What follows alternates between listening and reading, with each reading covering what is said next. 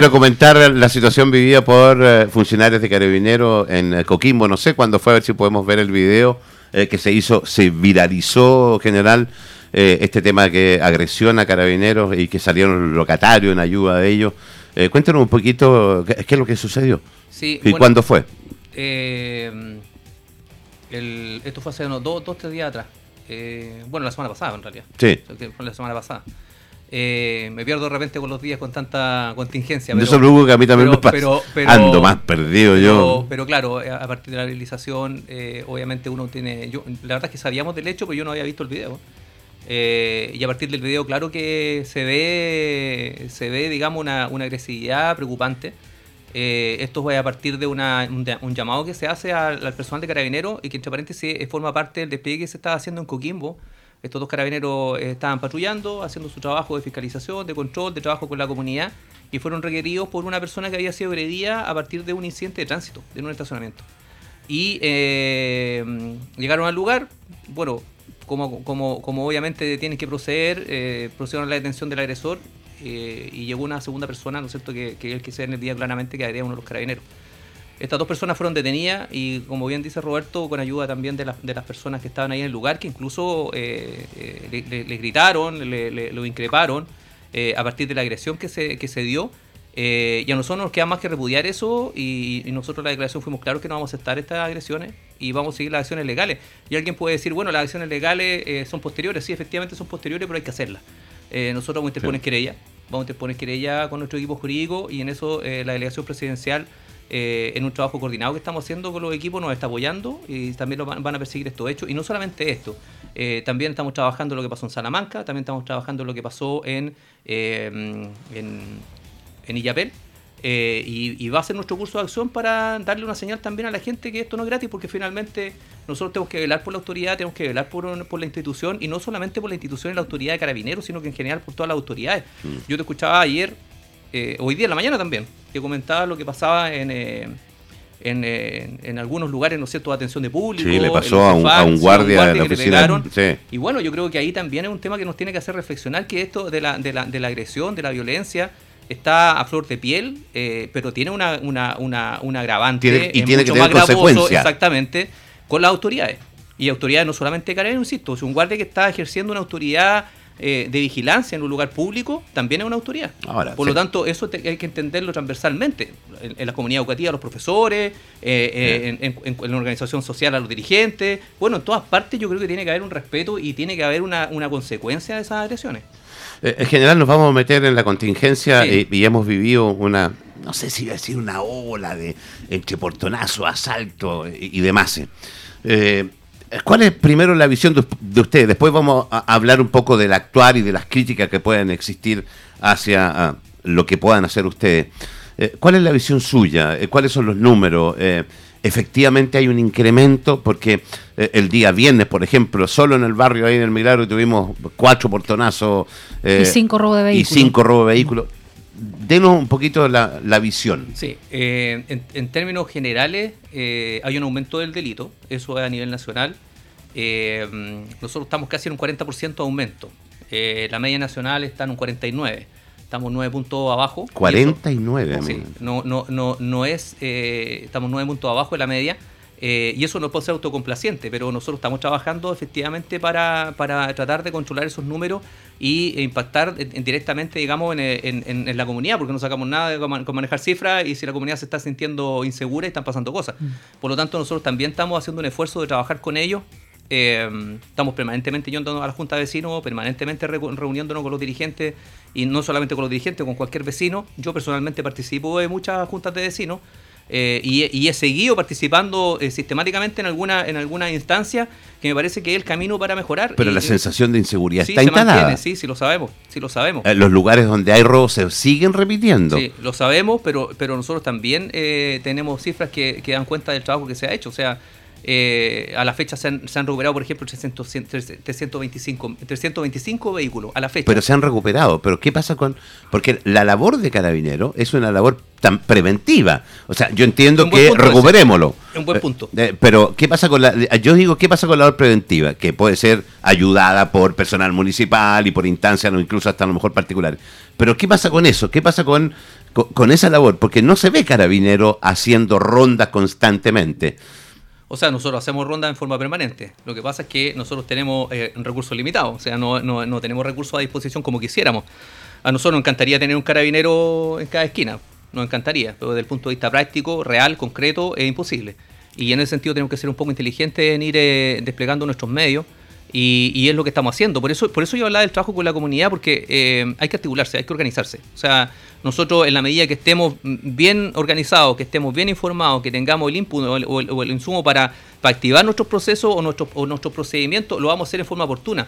Pero para eso necesitamos conocimiento. Nosotros de repente hablamos con los vecinos y, el vecino, los vecinos frente a frente a casa no se conocen. Los vecinos que están al lado no se conocen. Hay, hay, hay, hay barrios que lo están haciendo muy bien que lo están haciendo muy bien y se están organizando y se conoce con armas comunitarias, con WhatsApp, con carabineros. El, WhatsApp eh, sirve eh, harto también. Sirve mucho. Pero eh, antes que nos metamos en esa materia, usted dice falta falta recursos y en Coquimbo específicamente hubo una dotación importante en, en mayo, creo que eso sirvió bastante. ¿Se tiene planificado una acción parecida para el reforzamiento en lugares que estén más complicados? Sí, buena pregunta. Nosotros efectivamente el personal todavía está. Vamos a ah, terminar el día el 4 se va a hacer eh, el corte, digamos, desde el punto de vista del estudio para ver qué impacto tuvo. Pero eh, ya sabemos que hemos tenido, eh, que hemos tenido, digamos, buenos resultados.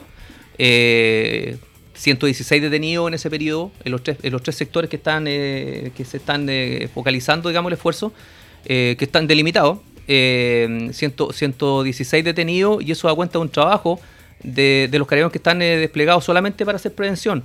Eh, casi 10.000 fiscalizaciones, casi 10.000 fiscalizaciones, eh, aumentamos eh, la tasa de detención entre, en, un 25 30% en esos sectores, aumentó también prácticamente entre el 70 y el 110% las infracciones de tránsito a partir de los controles de fiscalizaciones que se hacen y eh, hemos podido evidenciar, ¿no es cierto?, que Carabinero además hace, un trabajo un poco más eh, focalizado y dedicado al, lugar, al sector. O sea, lo mm. empieza a conocer mejor porque obviamente eh, está en plena sintonía con lo que es la fiscalización. Bueno, independiente que, y esto tuvimos una reunión también de, mando a nivel zonal, que la idea es mantener estos trabajos y a lo mejor eh, no solamente eh, recibiendo eh, personal de apoyo desde Santiago, que tiene obviamente más recursos que, las regiones, sino que también haciendo el esfuerzo, como lo hicimos ahora, con 25 carabineros de la hora o labores de apoyo, para que en, determinados momentos, en determinados turnos, vayamos focalizando el esfuerzo en los lugares que están más complejos. Y eso lo estamos viendo y de hecho ya tenemos la orientación para poder trabajar, lo estamos, lo estamos planificando para poder eh, trabajar en los distintos sectores donde en este momento necesita la comunidad. Porque, claro, una, uno lo refería Roberto lo que pasa en el sector oriente, pero la verdad es que mm. todas las, todos los sectores eh, tienen, tienen necesidades. Me voy a quedar con eh, Coquimbo. Estamos junto al general Rodrigo Espinosa, general de Cuarta Zona. me preguntan por un famoso retén de carabinero en Coquimbo, mm. el que está ahí en calle, al frente, Varela. Varela. Frente al mall. frente al mall. ¿Qué pasa con eso? ¿Está terminado, parece? a ver, yo me entrevisté con Richard Espinosa, que es uno de los dirigentes, y me entrevisté con los vecinos en realidad del sector ahí de, Coquimbo, el sector central que estaban preocupados. Conversamos de esto y eh, ahí eh, vamos a resolver un poquito en el tiempo. No sé cuánto tiempo tenemos, Roberto, porque esto que, que, que corta, que, hablar, pero yo también tengo una, una un poquito, un, rato más. Eh, resolver en el tiempo el año 2016. El año 2016, eh, por, por, razones de, urbanización, se saca el cuartel de carabineros de ahí mm. y se instala en el llano. ¿No es cierto? Donde está la segunda comisaría. La segunda comisaría bueno, en ese momento hubo un acuerdo con el mando zonal de la época de atender, de instalar una garita de atención en Varela. Garita, de, atención, Garita de atención. Y eso que quede claro, por favor, porque no está dentro de la nomenclatura de cuarteles de nuestro. Nosotros empezamos RT, tenencia, su comisaría, no existe la garita de atención. O sea, existe eh, desde el punto de vista comunitario para tener instalada una garita de atención. No es más que eso. No es más que eso. no es más que eso. Entonces, eh, bueno, parece que, parece que la garita de atención fue creciendo, ¿no es cierto? Y la expectativa ¿Por decisión de quién? Bueno, yo me imagino que los mandos de la época con la municipalidad fueron haciéndole en, el afán de, tener mejores condiciones, haciéndole mejor al lugar. Y, quedó ya prácticamente un cuartel. Y claro, la expectativa de la comunidad eh, eh, al ver eso dice, ah, no, vamos a instalar una comisaría. Y la verdad es que nunca ha estado diseñado tener una comisaría ahí.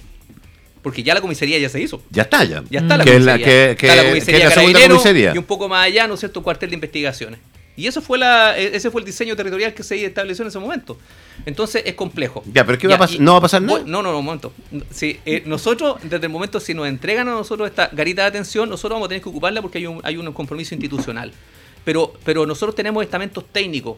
Eh, nosotros, eh, desde el punto de vista de la planificación, no, y perdónenme lo coloquial, pero yo no me arranco con los tarros, porque nosotros tenemos sí, técnicos de planificación que eh, no solamente ven que el terreno está en condiciones, sino que también la construcción, ¿no es cierto?, cumple con las características técnicas que necesita un cuartel policial, porque si va a haber tránsito de detenidos, por ejemplo, y voy a poner solo un ejemplo, tienen que estar las condiciones de la instalación para poder asegurar que efectivamente ese detenido va a estar a resguardo, va a estar vigilado, no se va a escapar. Eh, y eso en esta garita no lo tiene. Porque es una garita, una de atención. entonces. es para ir a pedir la hora, carabinero, más claro, claro, entonces eh, a nosotros nos complica, pero efectivamente, si la entregan en las condiciones que nuestro departamento técnico está exigiendo, que en este momento, ¿no es cierto?, eh, la municipalidad de Coquimbo tiene esa, eso, esas indicaciones técnicas de nuestro departamento que vino para acá en diciembre. Vino para en diciembre, lo visitó junto y dijo, esto es. le dijo, esto es, arreglen o sea, esto. A ver, la pelota está en manos del municipio. En este momento sí. Ok.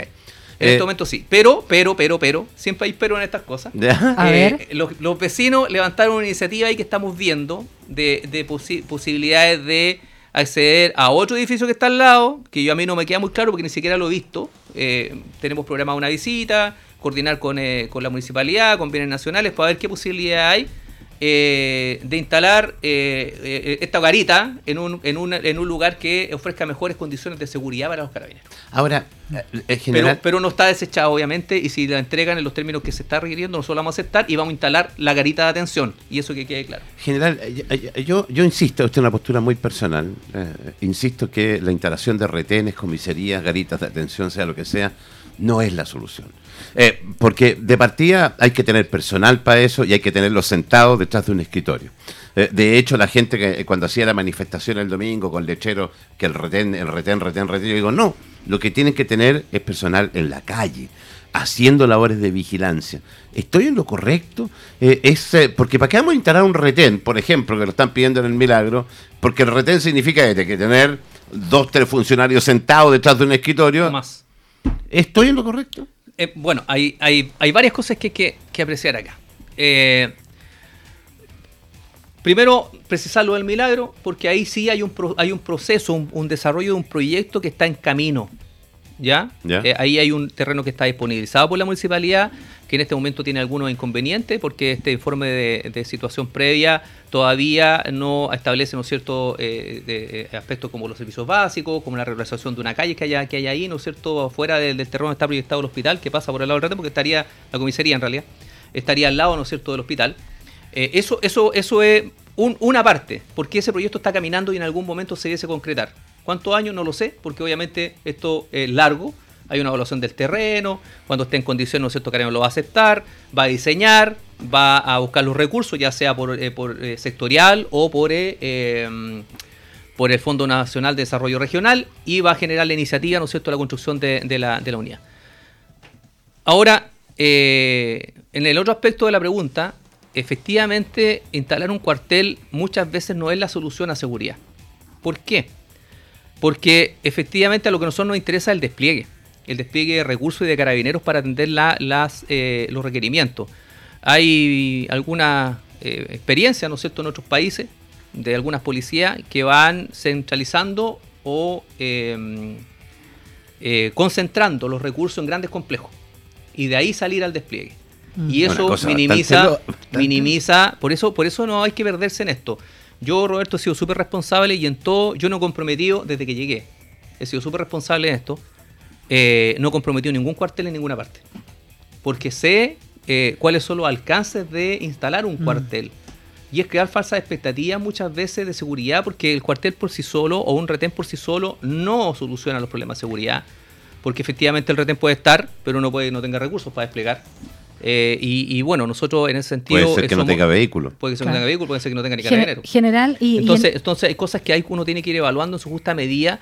Eh, y yo tenía eh, un, profesor en la Universidad de, Evaluación de Proyectos que me ponía la alternativa y, todos nos tentábamos a lo mismo. Y nos ponía, ya, la instalación de un retén. En el caso, ¿no es cierto?, en este mismo caso, la instalación de un retén, adquisición de, de vehículos con una mayor gestión y mayor personal, focalizar el lugar, ¿no es cierto?, con cuarteles móviles, no sé qué más. Eh, bueno, todos teníamos la tentación de saltar con el retén al Con el retén. Mm. Y él decía, lo mismo que estamos conversando, el retén no es la solución a la seguridad. Mm. Entonces ahí yo, yo creo que el camino va por otra parte, porque nosotros eh, necesitamos más recursos, sí, y eso lo estamos trabajando y, estamos diseñando ahí un, eh, un, convenio de cooperación que se lo quiero presentar al, al, Consejo Regional en unos días más. ya estuve trabajando con con la, con la Comisión de Régimen Interno de esto. Y la idea es hacer un plan a cuatro años para asegurar la renovación de, de, nuestro, de nuestros recursos a nivel regional. Y yo creo que ahí hay, que, hay que tener claridad, y yo, yo lo comparto plenamente, a lo de la descentralización, la desconcentración, yo lo comparto plenamente, por formación lo comparto plenamente. Por lo tanto, yo creo que la región tiene que centrar eh, los esfuerzos también en los aspectos que le interesan a la comunidad. Si hoy día la seguridad es la, es la preocupación principal, independiente, ¿no es cierto?, de otras que son súper válidas, que, que también, ¿no es cierto?, hay que atender, como el tema hídrico y otras cuestiones más que afectan a la región y que efectivamente hay que apoyar eh, bueno, la seguridad no se puede dejar de lado y en ese sentido tiene que haber un porcentaje, creo yo, y lo estoy diciendo con mucha responsabilidad, eh, orientado a mejorar las condiciones de seguridad de la región.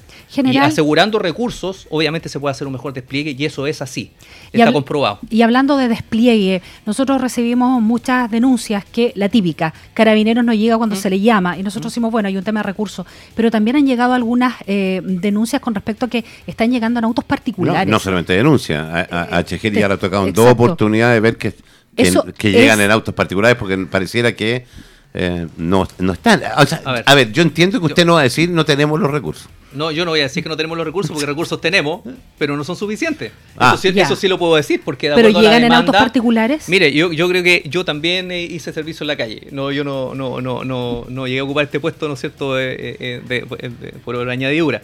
Eh, no, muchas veces uno se la arregla. Antiguamente era peor. En los tiempos en que yo fui subteniente, había un carro por sector. Uno. Sí, pero no había, no había el nivel. A, eh, eh, había, harta, había harta demanda también. Y nosotros tomábamos micro, hacíamos parar un taxi, habíamos, y de repente el carabinero en su afán de llegar, cuando la gente lo necesita, va a, va a agotar los medios para hacerlo. Obviamente que no es bonito. Obviamente que no es lo óptimo. Sí. Pero el carabinero va a, tratar, de, va a tratar de llegar y llega. Pero la preocupación permanente es llamé al cuadrante y se demoran una hora, 45 minutos. Yo entiendo que hay que eh, priorizar, eh, eh, poner las cosas más urgentes. Pero, a ver, usted dijo algo, los recursos están, pero no alcanzan, ¿esa es la verdad? Bueno, a, partir de la demanda, porque todos quieren un carabinero en, prácticamente en una esquina, no alcanza, imposible. pero ante la realidad, no ante la demanda ante la realidad que tenemos hoy día, la cantidad de robos que tenemos hoy día, la cantidad de asaltos que tenemos hoy día, ¿los recursos no alcanzan? Los recursos son orientados de la mejor manera posible eh, de acuerdo a la demanda que hay, de acuerdo a los llamados. Voy a poner un ejemplo. Cuando nosotros recibimos... Eh, ah, y ahí, y ahí voy a hacer otro paréntesis antes de seguir. Eh, hay que tener claridad que las llamadas de emergencia tienen que entrar al nivel 133 y no al plan cuadrante. El pan cuadrante está para un trabajo comunitario, para hacer un trabajo cercano, para pedir apoyo, ¿no es cierto?, en cuestiones que no son de si yo tengo una emergencia, llamo al 133, no al cuadrante. Así es. ¿Y por qué? Yo lo voy, a, explicar rápidamente. El, nivel 133 en todo Chile es un sistema automatizado.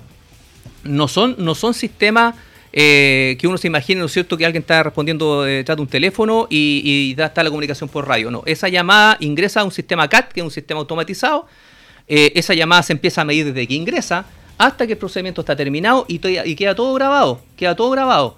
Ahora, yo la recomendación es que cuando uno llama al línea 3 y hacemos el ejercicio ahora, eh, el, sonido de, la del, del, teléfono va a ser comunicando, no va a ser, no va a ser ocupado, suena comunicando. ¿Ya? Y la gente, como no le contestan, cuelga. Te va a decir, sí, mm. podrían contestar al tiro, sí, pero que efectivamente hay dos operadores de noche o los cuatro operadores de día y la cantidad de llamadas eh, obviamente eh, quedan en una lista de espera. Como una fila virtual. Es como una fila virtual. Buen, buena la, bueno el ejemplo. Necesitamos más operadores entonces. Sí, pues en eso estamos.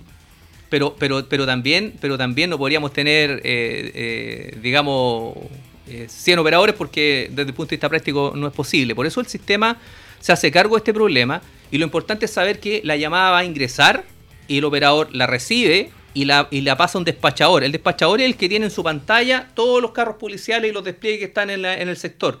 Y él manda al que esté sin procedimiento, o manda al que esté más cerca, o manda al que esté con un procedimiento que no sea tan importante como el que está ingresando en ese momento. Y por eso hemos llegado oportunamente a, los procedimientos más complejos. Pero quiero, quiero, quiero una última precisión. Si yo cuelgo, si estoy dos en la lista de espera, dos. Si yo cuelgo, paso a ser el último. Atrás, claro. Por lo tanto, perdí mi, perdí mi, prioridad. Y ese es el camino para, para la emergencia. Ahora, de que al 133, y, y me gustaría, cuarenta y tanto por ciento era de, creo que sí, cuarenta y tanto por ciento de la última gráfica que sacamos de llamadas que son no son emergencias. Sí, claro. Sí, seguramente. Entonces también hay un tema de educación. Por ahí se está trabajando en un proyecto a nivel central de hacer una sola central. Y creo que, creo que, que es una buena iniciativa porque finalmente va a poder eh, definir qué es bombero, qué es ambulancia, qué es carabineros, qué es, ¿no es cierto?, cualquier sistema de emergencia o si hay alguna eh, eh, disensión. que, digamos, el, que el 911, por, ejemplo, una cosa así. Por ejemplo. Mm. y en ese sentido, digamos, nosotros tratamos de, a partir de, nuestro sistema y, de, y, de, estos procesos que no son invención nuestra porque se ocupan en todo el mundo, hacer la mejor administración de nuestros recursos. Y por eso cuando... Y, bueno, siempre van a ser pocos. no, no, o, sea, es el perdona, de cosas nosotros... General, es el gobierno regional quien eh, tiene la posibilidad de entregarle, por ejemplo, más recursos para implementar más cosas. Bueno, siempre. Siempre, sí, Siempre, sí. Nosotros, pero, pero también nosotros ahí tenemos que ser responsables en decir que nosotros también tenemos la responsabilidad de presentarlo. De presentarlo. Exactamente. Estamos de acuerdo. Y ahora, por ejemplo... ¿Ya han presentado? Sí, nosotros en ese momento estamos comprando 30 vehículos eh, y, y, vamos a presentar ahora en los próximos días una iniciativa de 30 vehículos más para este, para este año. Y ahí, junto con eso, este convenio de cooperación que le digo dio a cuatro años, a cuatro años, para asegurar la reposición de los vehículos en forma permanente. Y no estás preocupado, ¿no es cierto?, de que... Cuando yo recién le pregunté, general, por la presencia, eh, a mí hay algo que me llama mucho la atención. Roban el auto el día viernes. Mm. No le cambian las placas patentes. Se mm. pasean por toda la ciudad el sábado y el domingo en los tours delictuales. Y nadie los para. Eh, sabiendo que son autos robados. Eh, eso habla de la poca presencia. Eh, insisto, no es que no lo quieran hacer, y, no se sienta que lo estoy atacando. No, no, no, no, tranquilo. Lo que yo le estoy diciendo que es bueno lo mismo, que no tienen los recursos. Porque eh, lo hemos vivido constantemente. Roban el auto del juego el viernes y hacen tour por todos lados, se pasean por todas las ciudades en el Coquimbo y nadie los yo para. Creo, yo creo que Roberto, con mucho respeto, no hay que hablar en términos absolutos porque muchos de, de los vehículos que son robados son, son encontrados inmediatamente a partir de los controles. Nosotros sacamos de circulación a, la fecha 300, o sea, recuperamos 325 vehículos, pero muchos de esos son en controles vehiculares. Nosotros, eh, es que cuesta de repente eh, eh, no, no, no trasladar o no, o no evidenciar algunos problemas, pero una persona que es detenida con un vehículo robado es detenido por receptación. Y eso es una, una, es una pena, obviamente. Una pena bajísima. Estoy de acuerdo. Entonces, hay Estoy de acuerdo que sale el tiro. Y pero... eso, y eso, y eso es, es, parte, es, parte, es, parte de los trabajos diarios que nosotros A mí me preocupa el que termina, termina haciendo el asalto en la casa, que sí, claro, la puerta. Pero, pero, pero, el, el, el, robo de vehículos es un problema, ¿no es cierto? Eh, es un problema nacional, es un problema internacional en realidad. Yo el otro día leí un artículo, el año 2016, en Estados Unidos, se robaron 760 mil vehículos. El año 2016. Eh, y no es un problema, ¿no es cierto?, solamente, solamente en Chile. Aquí hay que trabajar sistemáticamente, no en, no en el hecho solamente de evitar que se robe el vehículo, porque efectivamente todos nos preocupamos de poner alarma, de ponerle seguro, de instalar un GPS, ¿no es cierto?, para poder ubicarlo rápidamente, que el corta corriente, y todo empezamos, y que son las indicaciones que en ese artículo salían y que le dan a la gente, ¿no es cierto?, para evitar el robo de vehículo. Pero también cuando uno empieza a leer el artículo completo y, y a meterse un poquito más en profundidad, uno se da cuenta también que es un trabajo sistémico de verificar dónde se están reduciendo los vehículos, cuáles son las, ¿no es cierto?, eh, fiscalizar las desarmadorías, eh, verificar eh, cuál, es, cuál es el mercado, ¿no es cierto?, de, esos vehículos, porque realmente hay dos, dos, dos, dos, dos posibilidades. Una, que, lo clonen o, que lo, o que lo cambien, ¿no es cierto?, su, su, su series para poder, su patente para poder venderlo como mm. vehículo clonado, y la otra es que lo desarmen, ¿no es cierto?, vendan la, la especie. Entonces ahí también hay que hacer un trabajo importante que no solamente es, de, es, de, es desde el punto de vista carabinero, hay que hacer un trabajo, ¿no es cierto?, un poco más sistémico como en todo orden de cosas. Y aquí Carabinero no es la solución a todos los problemas. Es que ahí voy. Eh, en general, hemos visto un trabajo en conjunto con el municipio de Coquimbo, incluso hasta con Bombero Coquimbo, que el comandante Bombero me pide que, él, que haga un reconocimiento a eso, me dice destacar la labor colaborativa entre Bombero y Carabinero Comuna de Coquimbo. Hemos visto un trabajo colaborativo con la municipalidad de Coquimbo muy bueno. Pero no en el caso de La Serena. En el caso de La Serena eh, hay, hay como una piedra de tope. Eh, es muy distinto lo que vemos en Coquimbo entre la relación de ustedes con seguridad y lo que se ha visto versus lo que vemos en la comunidad de Serena. ¿Por qué? No, nosotros, nosotros estamos trabajando para robustecer ese trabajo en todo, en, transversalmente en todas las municipalidades.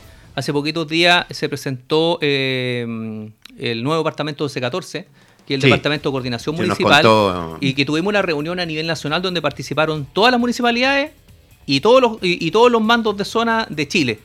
Y fue bastante provechoso, estuvo, eh, incluso estuvo, participó el subsecretario de Prevención del Delito. Eh, y fue súper interesante porque a partir de eso eh, se están robusteciendo y de hecho nos llegaron ya los formatos de convenio y no es cierto cuáles son los marcos legales para poder actuar y lo estamos haciendo en todas las municipalidades. Nosotros hoy día eh, estamos, digamos, creando alianzas y que ya son formales porque tienen departamento de seguridad, no todas las municipalidades tienen, ¿ah? eso también hay que aclararlo. Porque hay municipalidades chiquititas que les cuesta mucho más, pero por ejemplo Coquimbo tiene, La Serena tiene, Ovalle tiene. Um, eh, Illapel está trabajando en eso, Salamanca está trabajando en eso, Los Vilos está trabajando en eso. Conversé con el alcalde de Los Vilos hace, unos, hace unos días atrás y está trabajando, ya tiene, un, ya tiene un director de seguridad, está comprando los vehículos. O sea, hay un, hay un, hay un interés eh, de, parte de, de, los municipios de robustecer esto. Y La Serena también estamos trabajando en eso. ¿ah? Yo, yo creo que a partir del trabajo que se está haciendo, las conversaciones, las reuniones, esto debiese ir eh, increciendo y mejorando, ¿no es cierto?, en, en, las condiciones que se está trabajando con la municipalidad. Efectivamente, eh, Coquimbo eh, hay, un, hay un trabajo, yo creo que ya se ha ido, se ha ido asentando, robusteciendo. Y se nota. y, y, en, la, en el resto de las municipalidades también estamos trabajando para que sea así. Así que, por lo menos por nuestra parte, estamos súper estamos super dispuestos y vamos a y vamos a, intentar hacer lo mejor posible para que en ese trabajo se integre todo el mundo que se quiere integrar, no solamente la municipalidad, sino que también los, los vecinos, otras organizaciones, porque esto hay que hacer un trabajo transversal, no es un trabajo solamente eh, institucional de parte de nuestra institución, porque finalmente eh, nosotros generalmente estamos eh, actuando sobre las consecuencias y las causas obviamente están mucho más profundas. ustedes mm. pueden ver estos últimos delitos menores de edad, menores de edad que debiesen tener, ¿no es cierto?, oh. alguna algún condicionamiento de, los órganos de control social. cuando uno estudia criminología, ¿no es cierto?, hay cuatro elementos básicos que en, en el estudio tradicional que se estudia, que es la víctima, el delincuente, el crimen y el control social. En el control social tiene que haber un trabajo más importante. Ahí tiene que haber un trabajo, ¿no cierto?, transversal de todas las instituciones para poder abordar el problema de la delincuencia, porque finalmente eso tiene relación directa con el control social formal y el informal. En general, eh, preguntan aquí algunos, ya te voy a dar pie a la Nidia para que pregunte, ¿cómo se puede concretar el tema de reuniones a través de, eh, para, eh, con, carabineros, ya sea usted o el prefecto o que, o que vaya alguien? ¿Cómo se logra eso? Directamente con los mandos de las unidades. Ellos están, están en la misma sintonía, están programando las reuniones y no solamente están programando una reunión. Si esto es lo interesante de esto, que nosotros hemos creando instancias de trabajo que son eh, planificadas eh, periódicamente. Por lo tanto, si se están reuniendo, si, si todos deciden, ¿no es cierto?, reunirse cada un mes, cada un mes y medio, cada dos meses, bueno, la idea es que en esas instancias incorporemos los antecedentes que le preocupan a la comunidad, pero al mismo tiempo vayamos a dar cuenta de lo que hacemos nosotros y también lo que haga la comunidad y la, municipalidad, que todos, ¿no es cierto?, pongamos que hicimos bien, que hicimos mal. Es la, es la forma de mejorar. Y, fíjese que ha dado buenos resultados. Yo he estado en Punta de Mira, he estado en Tierra Blanca, he estado en, eh, en, ahí mismo, ¿no es cierto?, en el sector central de Coquimbo, bueno, he ido a Yapela, a Ovalle, eh, a Salamanca, a Los Vilos, y hemos tenido buena acogida de parte de la, de la comunidad porque eh, quiere participar, fíjese que la comunidad quiere participar increíble. Eh, cuando uno da la posibilidad, hay gente que se acerca y participa. y eso hay que aprovecharlo. yo solamente bien cortito general y, me quedo con entre eh, el 133 y el tema del plan cuadrante, mm. porque creo que la educación para la comunidad es, fundamental. Y hay un favor. Usted después nos manda eh, cuándo y cómo llamar al 123 y por qué llamar al plan, cuadrante. Porque, porque yo recién escribí ahí un, alguien, llamar al 133 y que quedara en esta fila y cuando hay una urgencia importante, la verdad que un minuto, dos minutos es una eternidad. es una eternidad. Entonces, yo creo que también nosotros podríamos ayudarle a ustedes a hacer un poquito de educación con respecto a eso, para no saturar las sí, Yo, yo, yo creo también que eh, en la medida que nos vayamos organizando, hay, hay líneas más directas, digamos, para poder de repente en una emergencia real, de urgencia, llamar directo, digamos, el contacto que se tiene eh, en forma, en forma personal. O sea, hoy se están metiendo general a las 7, 9 de la mañana, revientan los ventanales o a las 8 de la mañana. y, me, tengo que encerrar en el dormitorio y llamar al 133 y que me tengan 5 minutos. Y que me tengan 5 minutos esperando con un tipo en el comedor. estamos, estamos, de, estamos de acuerdo, estamos súper de acuerdo, pero para eso hay que organizarse, tener alarma, eh, eh, estarse observando, digamos, los vecinos, conocerse. Eh, y, avisar lo más rápido que se pueda. Así, yo creo que ahí eh, nosotros nosotros estamos por prioridad, Roberto. Eh, nosotros hoy día, por ejemplo, la prioridad 1 y lo hemos declarado son la violencia intrafamiliar. Y hemos llegado a punto, hemos llegado a tiempo. Y eso es bueno, es súper bueno. Y, y en un robo efectuándose para nosotros también es prioridad. Entonces también hay que tratar de eh, agilizar la, comunicación y que no parta solamente la persona que está siendo afectada, sino cualquier vecino puede, puede llamar. Sí, claro. Eh, y en eso ahí, tiene que haber organización, porque si yo, ¿no es cierto?, tengo un botón rojo organizado con los vecinos, aprieto mi botoncito, bueno, alguien llamará a presentar la alarma y Carmen va a llegar, va a llegar rápido a ese lugar porque nosotros estamos por prioridad. Vamos a dejar, vamos a dejar obviamente esa denuncia que a lo mejor no tienen... De ruido molesto, por, ejemplo. Eh, y vamos a seguir. La fiesta. La fiestoca. bueno, allí yo, yo también quiero, quiero dar cuenta de algunas cifras porque finalmente eh, hay que tener, hay que mencionar, digamos, lo que nosotros estamos, estamos abordando, pero nosotros, por ejemplo, eh, en, promedio estamos atendiendo 1.900 procedimientos diarios. En la, solo en la región. Estamos hablando de la región. Solamente en la región, pero 1.900 es mucho. Y a la fecha llevamos 171.000 171, eh, procedimientos. Eso sin contar las fiscalizaciones y los, y los más de 6.000 detenidos. 6.000 detenidos. Fíjese que nosotros hemos aumentado. Acérquese al micrófono. Perdón. Hemos aumentado 200, 200, en, 260 detenidos a la fecha respecto al año pasado, en distintos, en distintos delitos. Y eso da cuenta del trabajo que se está haciendo.